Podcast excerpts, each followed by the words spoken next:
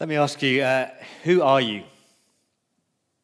Who am I? Who are you? What does it mean to be human? Listen to, to Psalm 8. The psalmist writes, When I consider your heavens, the work of your fingers, the moon, the stars, which you have set in place, God, what is mankind that you are mindful of them? Human beings that you care for them. That's our question today. What does it mean to be human? Who are we? Uh, the great famous philosopher Immanuel Kant sat on a park bench one day for hours upon hours upon hours, just staring into space. And the people who passed by were so concerned about him, they phoned the police. And the police arrived and said, uh, Sir, are you okay? And Immanuel Kant said, I'm just thinking. And the policeman said, Sir, who are you? And Kant said, That's exactly what I've been thinking. Who am I? Who are we? Who are you? What does it mean to be human? It's a question that you've got to answer, my friends. Who are you? Who are we? How would you answer that? You know, is the greatest showman right? I am brave, I am bruised, I'm who I'm meant to, meant to be, this is me. Is Lady Gaga right? Born to be me. Is Instagram right? You do you. You define yourself. You be who you want to be. Or is the Bible perhaps right? The Bible is stunningly simple yet profound. Here it is You are created by God in the image of God for the glory of God. You are created by God in the image of God for the glory of God. That's who we are, created by God in the image of God for the glory of God. And when you grasp that and understand that and believe that and live that, it is liberating and life transforming. Let's unpack created by God. We are created by God. So turn back to Genesis chapter 1, the, the very first chapter in the Bible, the very first verse.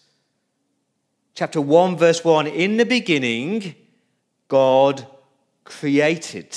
God created.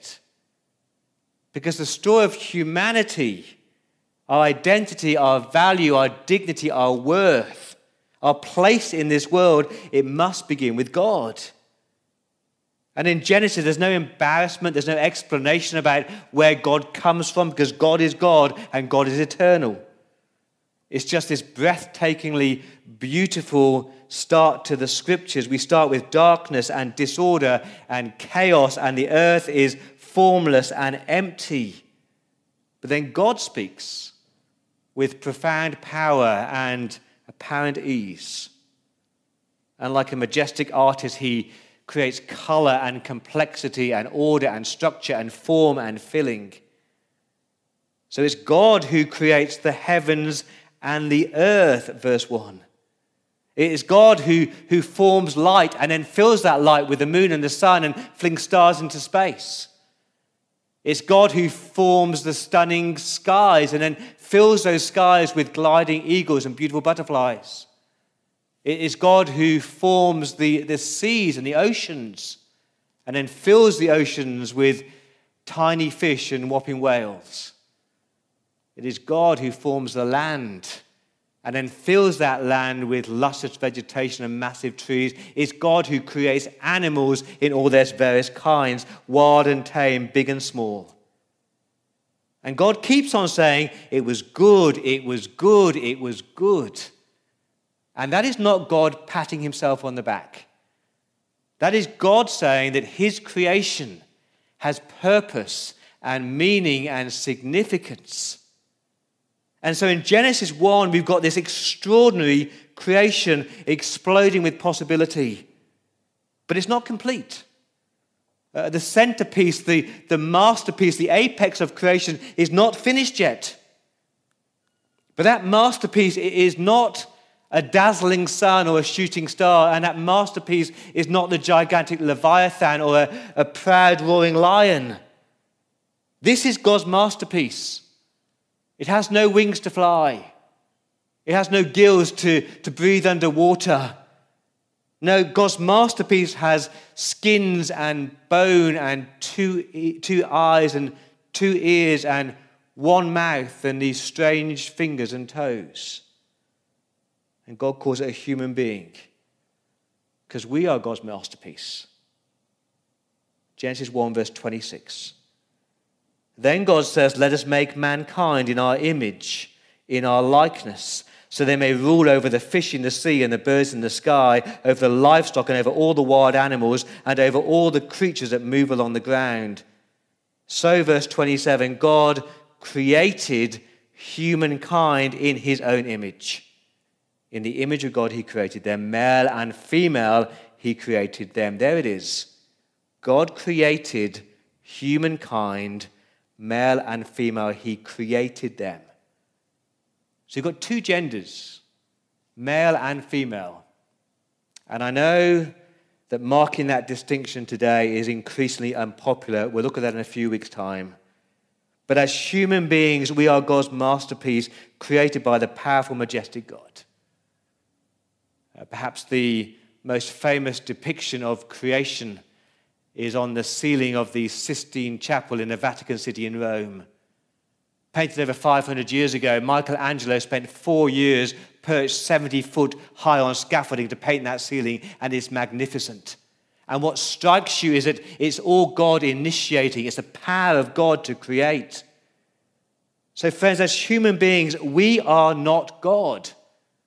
And I think some people need to realize that. We are not God. Human beings are not all powerful, all knowing, and all sufficient. We don't own this world, but God does. We're just creatures. But we are different from the animals. That's important. We're not just glorified animals. There's a repeated word in Genesis chapter 1 for the animals. You might have spotted it according to their kind, according to their kind. But when you come to humanity, there is no kind, we're just human.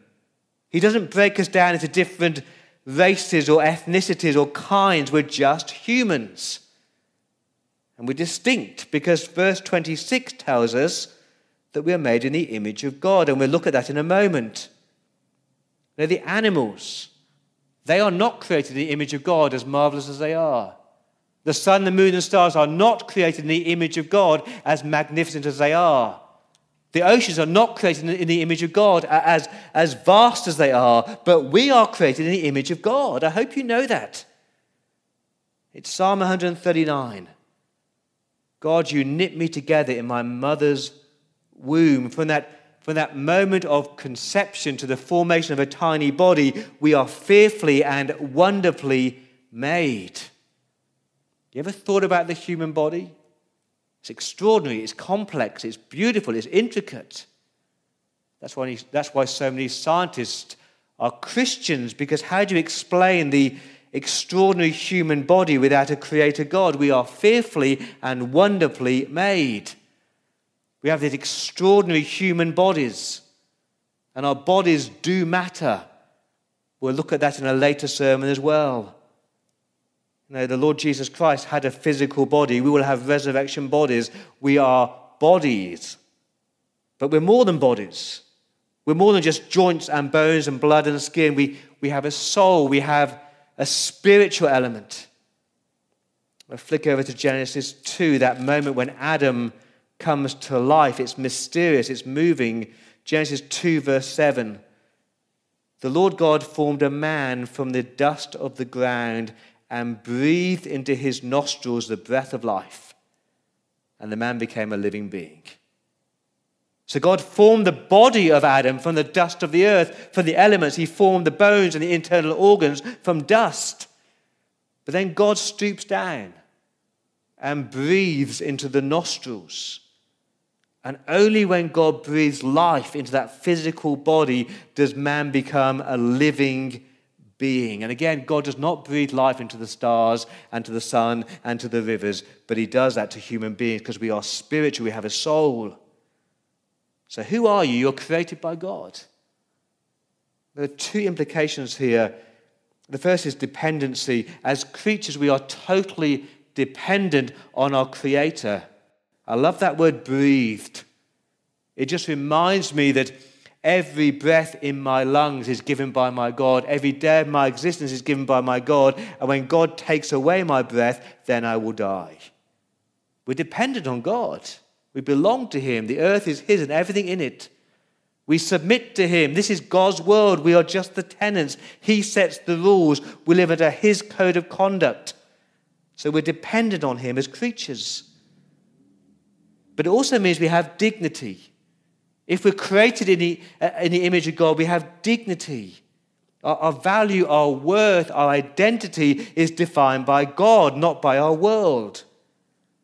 There's this Western cultural lie, it's called extrinsic worth, where we value different human beings differently depending on what they contribute to society, their accomplishments, their wealth, their education. So we, we celebrate and elevate certain significant people and we denigrate and shame other insignificant people. How dare we do that? If we're not careful, we start to find our dignity and our worth in what other people say about us. I remember as a child, I was being told constantly as a child, Paul, you are weak, you are skinny, you are fragile, you are frail. And when you start to hear that voice again and again, you start to believe it. Maybe I am a loser. Maybe I am a waste of space. Maybe I am worthless. Friends, there are some people watching this morning who need to hear this. You are not worthless. You're not a waste of space. You're not a failure. You're not an accident. Because your dignity and your worth and your value and your identity is not what other people say about you or what the world says about you, but what your God says about you. And your God says you are fearfully and wonderfully made.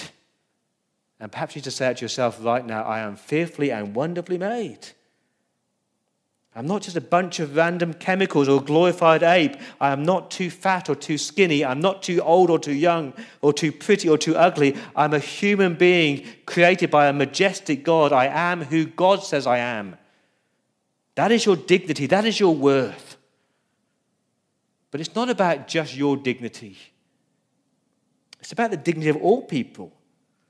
If every human being is created by God, then every human being has value and worth.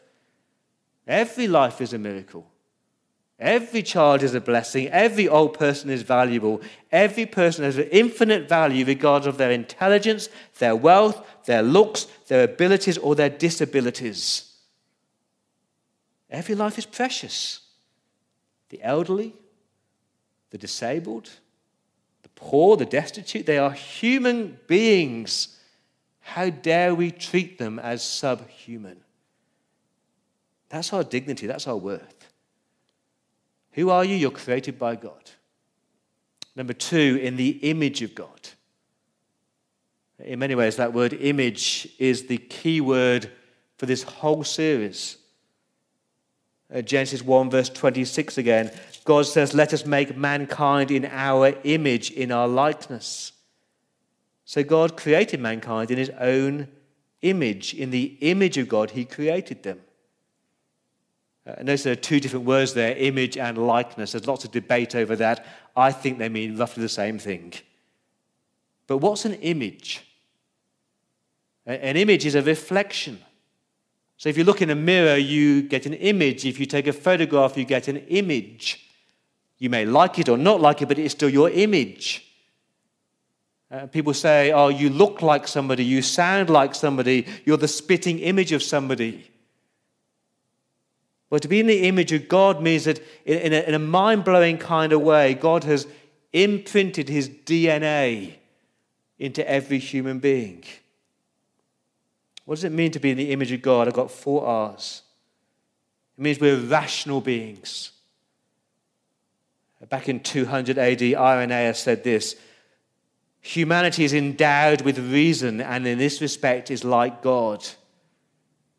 James Orr said people are spiritual, self conscious beings with a, a, personality. We have rationality and the capacity for a moral life. So, as human beings, we are, are rational creatures. We have this intellectual capacity that we can think, reason, learn, explain, formulate thoughts and ideas. Animals can't and don't do that. As human beings, we have this extraordinary thing called a brain or a mind, and we're supposed to use it for good and for God's glory. Uh, Descartes said, I think, therefore I am. But God says, You are, therefore you should think. And like God, our brains are not just analytical, they are creative brains. We can paint and sculpt and make music and build and compose and play. Our minds are brilliant. Not just our minds, it's our morality, our conscience. As, as human beings, we have this innate sense of morality, this sense of justice, this sense of right and wrong. And the Bible says that every human being has this sense of right and wrong. We are rational beings. We are responsible beings. Look at Genesis 1, verse 28. God says, Be fruitful and increase in number, fill the earth and subdue it. That word subdue means to, to bring under control, to manage. Keep reading. Rule over the fish and the birds. Rule is that, that word of authority or power or dominion. And we see that in Genesis chapter 2, where, where God brings the animals to Adam and Adam names the animals. That's the authority, the power, the rule. And we're supposed to be responsible beings ruling over God's creation. Listen carefully dominion does not mean domination. As human beings, we were never called to, to bludgeon the animal kingdom, but to steward it in Genesis 2, we're given this task of working in the ground and bringing order to God's world so it would be fruitful. We're called to care for God's world and bring about God's good purpose in His world. That's what we're called to do, to be responsible tenants of God's creation, to ensure that the, the world is cared for and people are cared for.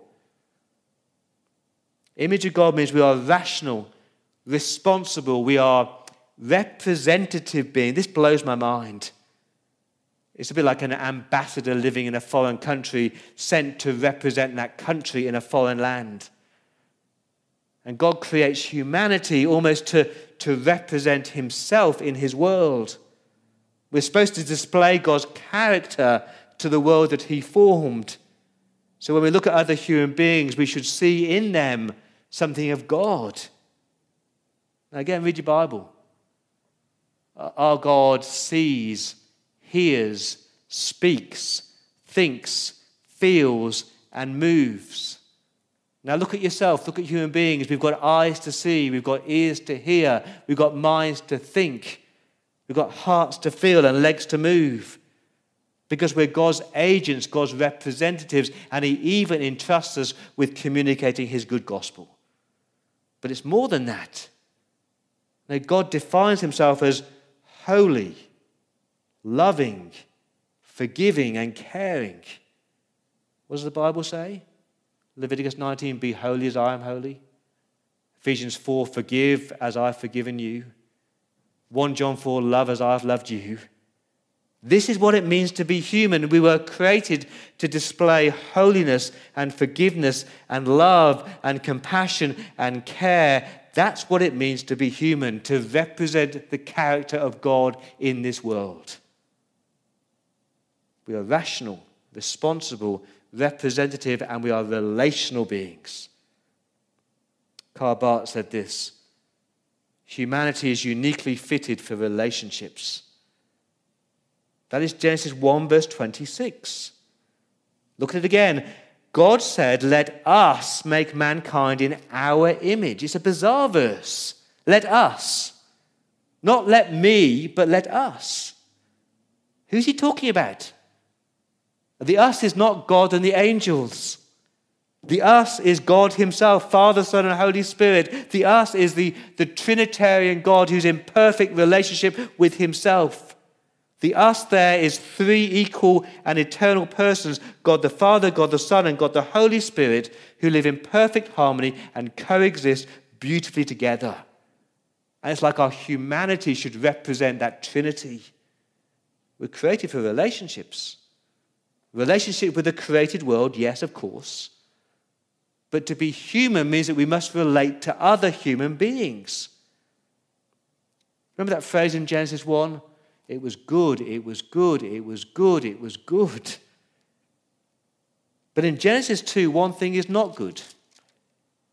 Genesis 2, verse 18, the Lord God said, It is not good for the man to be alone.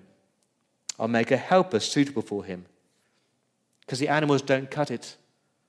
Adam needs human companionship, co workers for the garden, other human beings to do life with.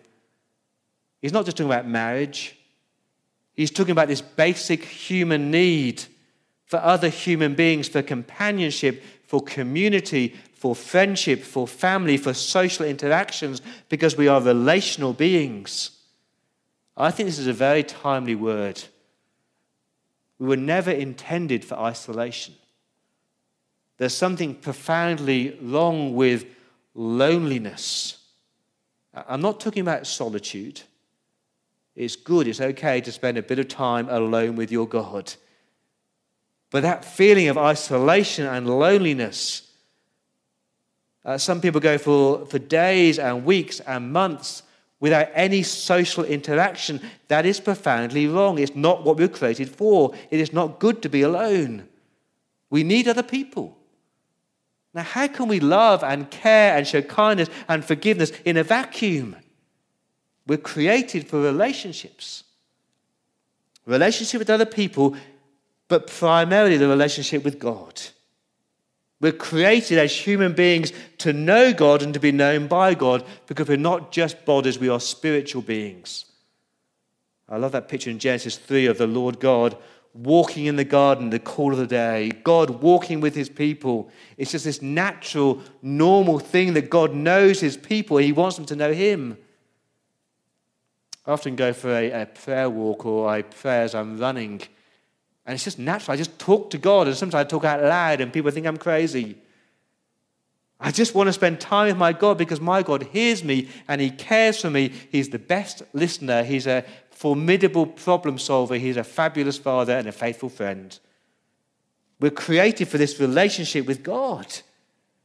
And I know this is controversial, but we will never appreciate our humanity without that relationship with God.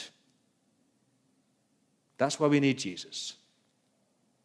The Lord Jesus Christ, the perfect human being, who Colossians 1 said was in the image of the invisible God, the firstborn over all creation, the Lord Jesus Christ, who was perfectly human. He was rational, he had a mind, he had morality, he was responsible, he cared for creation. He represented God, he was forgiving, he was holy, he was loving, he was relational. He, he chose to spend time with people and with his heavenly Father. And the Lord Jesus Christ, who was fully God yet fully man, he walked to that cross so that you and I could have a relationship with God again. And, friends, that is the most important relationship in your life. As a human being, the most important relationship in your life is your relationship with God. I'm a chronic people pleaser. Words of affirmation are my love language. I to keep reminding myself that God's words and God's affirmation and God's praise is all that really matters. So, who are you? You are created by God in the image of God and very briefly for the glory of God. That's your purpose. That's your purpose in life to live for the glory of God. Not to live for yourself, but for God's glory. 1 Corinthians 10, verse 31 whether you eat or drink, whatever you do, do it all for the glory of God. Colossians 3 Whatever you do, in word or deed, do it in the name of Jesus Christ, giving thanks to God the Father through him. That is liberating. As we live in this world, we just want to please him and seek him and obey him and worship him. So, friends, you're not living for your career or your family or your friends or your bank balance. You're living for the Lord Jesus Christ. Remember our church's vision? about living for Jesus and loving like Jesus. That's what we were created to be, to live for the glory of God. So, who are you? The world says you'll be happiest when you be who you want to be. And God says, no, you'll be happiest when you live who you are meant to be. Created fearfully and wonderfully made by God with dignity and value and worth. in his image as rational, relational, responsible people, but living for his glory and seeking his praise. Let me pray. Father God, thank you for reminding us that we are fearfully and wonderfully made. That our dignity, our worth, our value, our identity is, is found in you and you alone. Help us to, to, to believe that, to live it, and to find our security in you. We ask that for Jesus' sake.